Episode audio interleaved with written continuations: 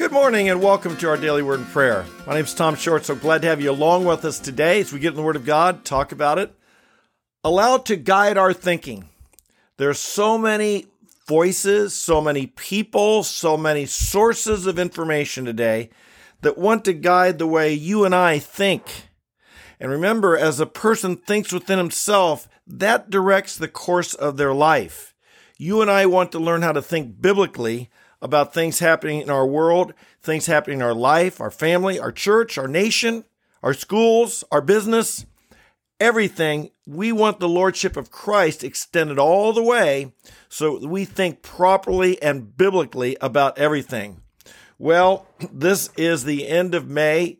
This was Memorial Day weekend for those of you who are coming from outside the United States, in which we remember and honor those who have died in our wars for our freedom. We'll talk about that Monday because Monday is Memorial Day. Today, I want to say, are you ready for Pride Month? Yes, this might surprise some of you around the world, but we actually have a month here in America called Pride Month. This has not always been. This is something that started in my lifetime. I'm not sure exactly when it was began to really take traction, probably sometime in the 90s or early 2000s. Pride Month. Yes, where we take pleasure in our pride. We celebrate our pride. Now, what should a Christian think about this? Because obviously we want to think properly, as we've said. Let's start by thinking what does God say about pride? 1 Peter 5 5 and James 4 tells us God is opposed to the proud, but gives grace to the humble. In Proverbs, it tells us pride goes before the fall. Pride always leads to destruction. Remember Nebuchadnezzar, who was proud of his great achievements as king of Babylon, and he was boasting in his own heart and being proud of what he had accomplished and thought he'd done it all himself, and God took away his sovereignty. God judged him. God took away his power. Babylon, the mightiest nation, the mightiest empire on earth, and one of the mightiest in history, and it, he took it away. And Nebuchadnezzar was driven out into the wilderness where he lived as a beast for seven years until he learned to humble himself. And his conclusion was God knows how to humble the proud. And he praised God. And let us remember, God knows how to humble the proud. As we have people in our country celebrating that which they should be ashamed of, as we have people being proud and, and boasting in their pride of their rebellion against God, don't let this foot of pride come upon you. Don't you respond to them the way they do. It's so easy. In the flesh, when some when someone attacks us in the flesh or attacks what we believe in the flesh, it is so easy to respond in the exact same way in the flesh. And we've got to make sure that we don't. Otherwise, we just become like them, like them. We are lowered to their level. And God calls us not to do that, but to overcome evil with good. Romans 12, the last verse do not be overcome by evil, but overcome evil with good. And so when you and I, if you're attacked, your beliefs, your ideas, because you don't take part in this Pride Month, remember, rise above. Don't stoop to their level. We are we want to be victorious. Well, what is this pride all about? You know, but let's go ahead and look at what Romans chapter 1 says about homosexuality because pride it's all about the LGBTQ plus, LGBTQ plus, meaning they're recruiting, they've recruited the L, lesbian, G, gays, LGBT, transgender, LGBT, B, bis, T, trans, and now they want more. They put a plus at the end because they're welcoming others. This is a uh, a rebellion against God, a rebellion of pride, a rebellion of, of, of the sexual revolution, turning away from what God says is good, right, and true. And trust me, they don't want to stop at the T. They want more and more to be added to their rebellion. They they see a cultural revolution. Now let's look at what Romans chapter 1 says about this. In this chapter, we see the, the down, the, the, the degradation of a society that turns away from God.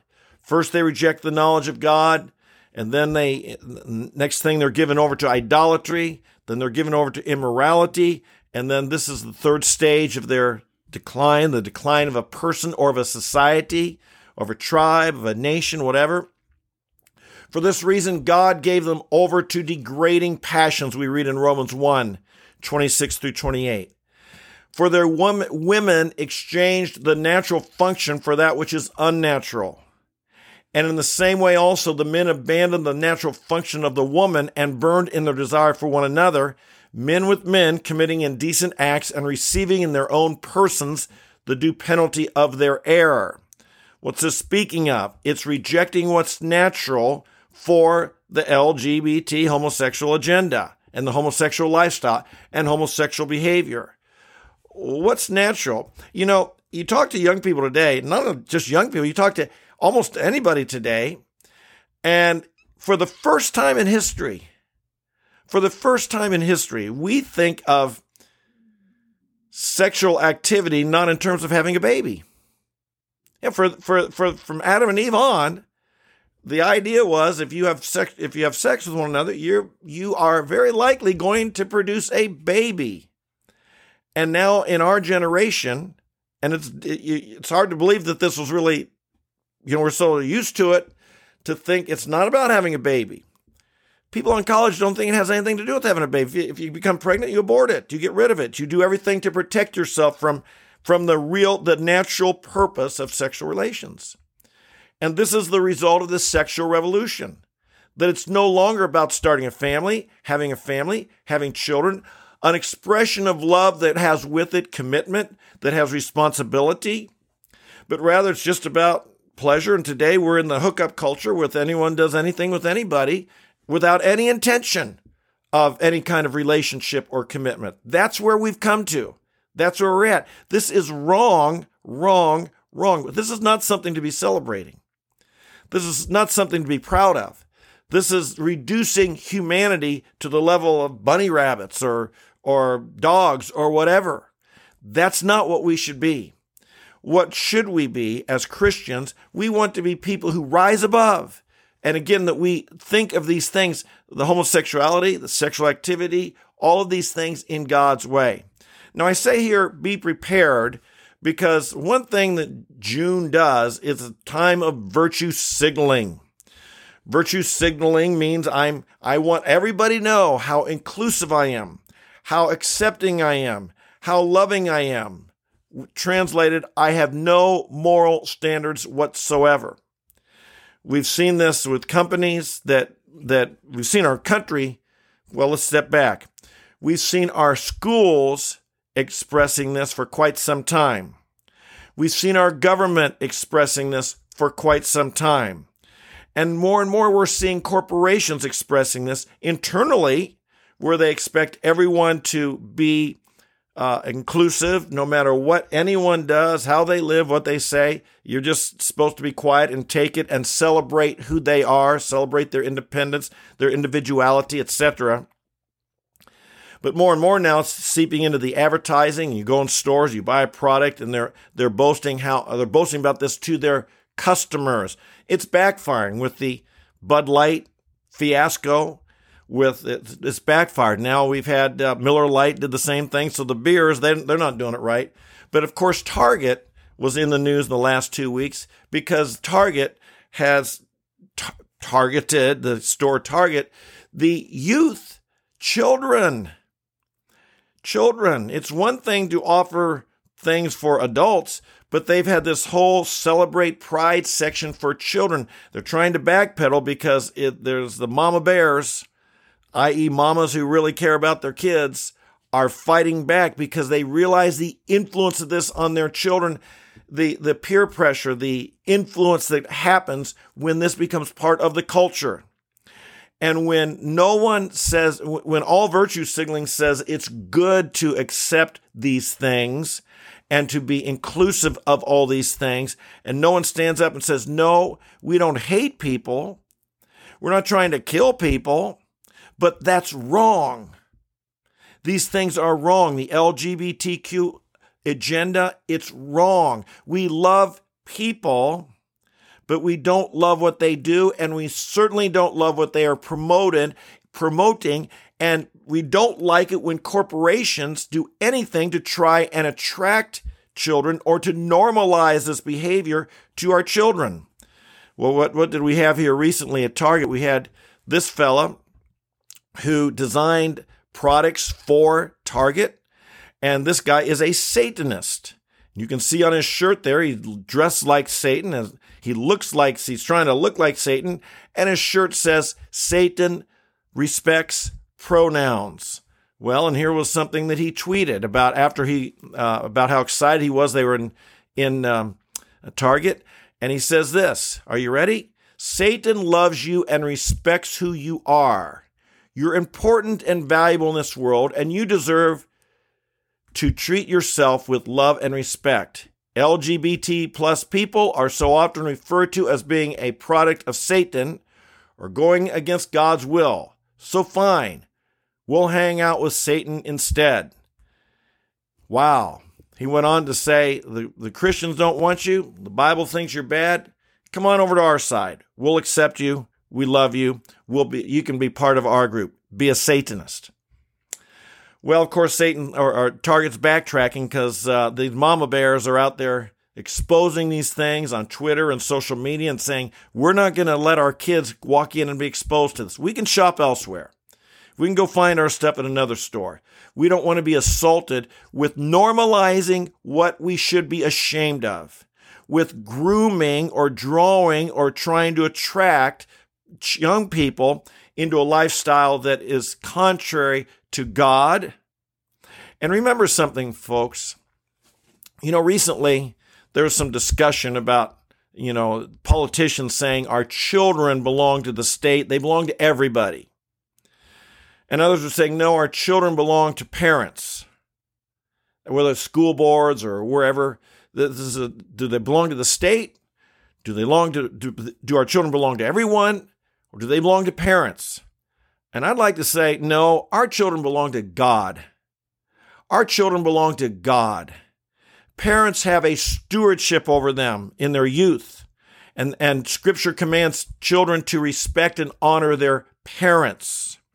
Later on in life, yes, we all take part and the government has authority in our lives, never the same way as the parents do.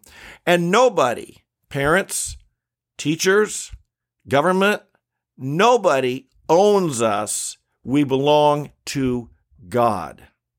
And so we want to respect and honor God in all we do. We recognize the biblical understanding of the worldview that all people are sinners, all have gone astray from God. We love sinners. We invite them back to the kingdom of God.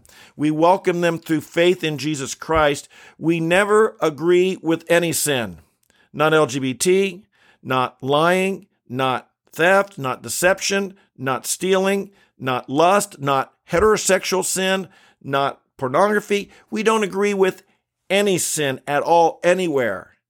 Homosexuality is not in a unique class that says they can come without repentance. The way into the kingdom, repentance and faith in our Lord Jesus Christ, whatever your sin.